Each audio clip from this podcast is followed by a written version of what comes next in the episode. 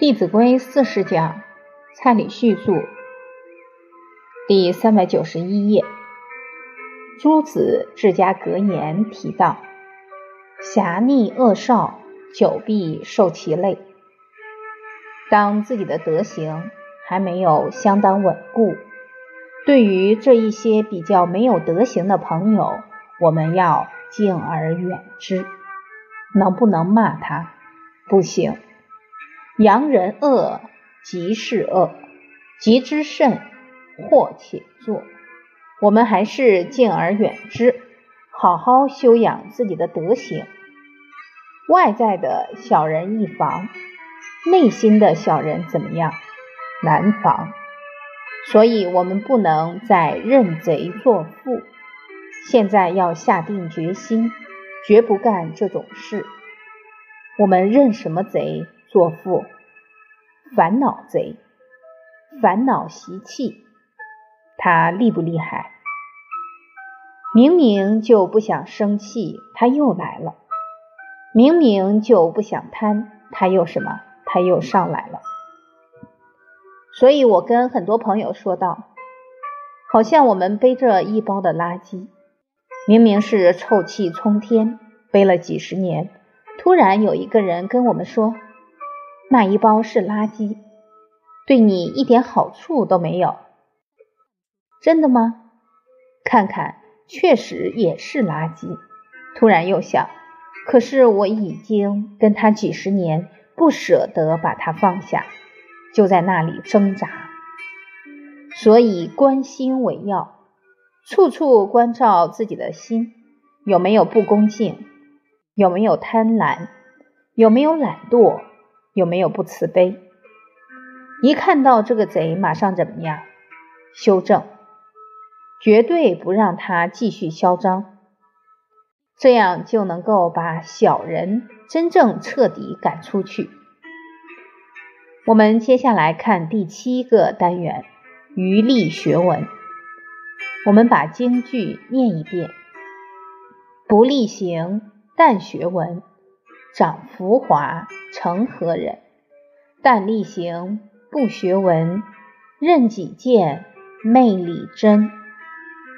这句话已经点出来，一个人的学问要增长，必须力行加学文，这叫解行相应。这个太重要，解行相应，解跟行就好像两个轮子。假如只有一个轮子，车子就推不动，一定要两个轮子一起很协调的动起来。假如只有一个动，一个坏了，会有什么结果？我们看到经文上写的不力行，只是学文，只是看书，甚至于只是得到很高的学历，这样的下场是什么？长浮华。你看那个六七岁的孩子，我们去教他们《弟子规》，说今天老师教你们《弟子规》，他们马上说我们都学过了，都会背了，都怎么样？你看傲慢要不要学？自己就来了。所以要谨慎，一开始一定要让孩子知道学问一定要做到，要力行，不然会长浮华。所以曾经也看到一篇报道，专业的高材生生活的低能儿。为什么学历都那么高，看过的书那么多，结果连做人都不会？因为这些读的书拿来干什么？考试用，跟生活脱节。所以哪一个学历的离婚率最高？可能是硕士、博士离婚率最高。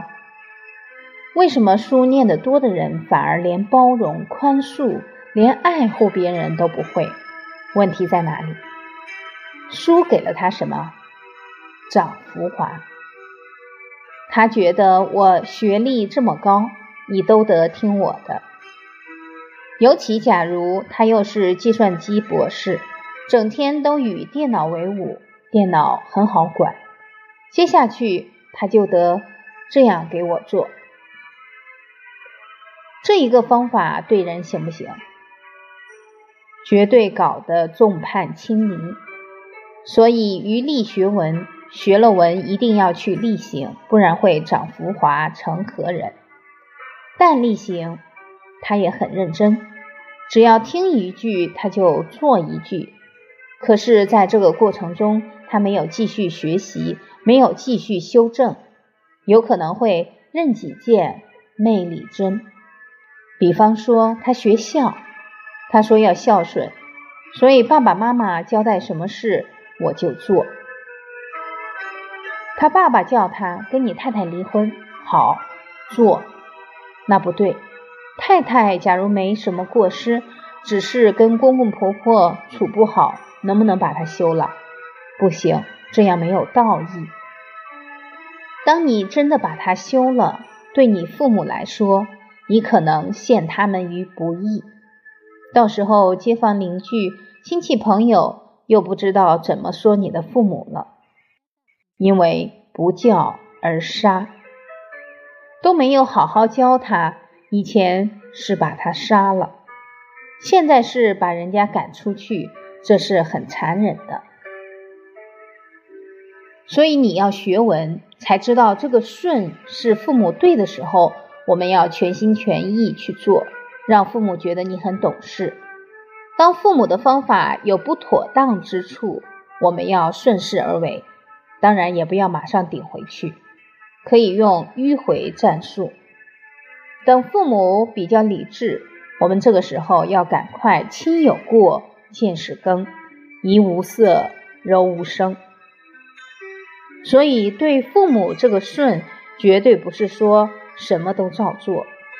如果他没有继续读书，没有继续听这些善知识讲课，有可能就会任己见、昧理真。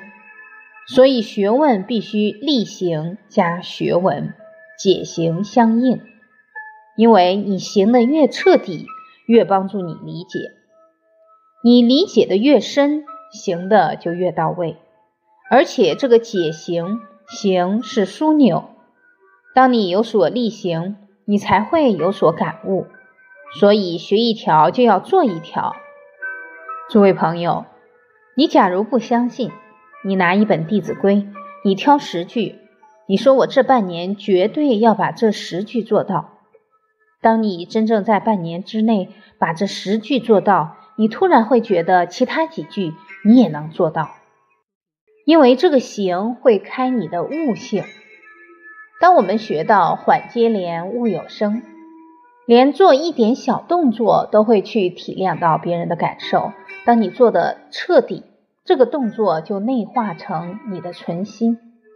当你时时替别人着想，你就从一句《弟子规》变成做几句。你可能好多句都突然体会到了。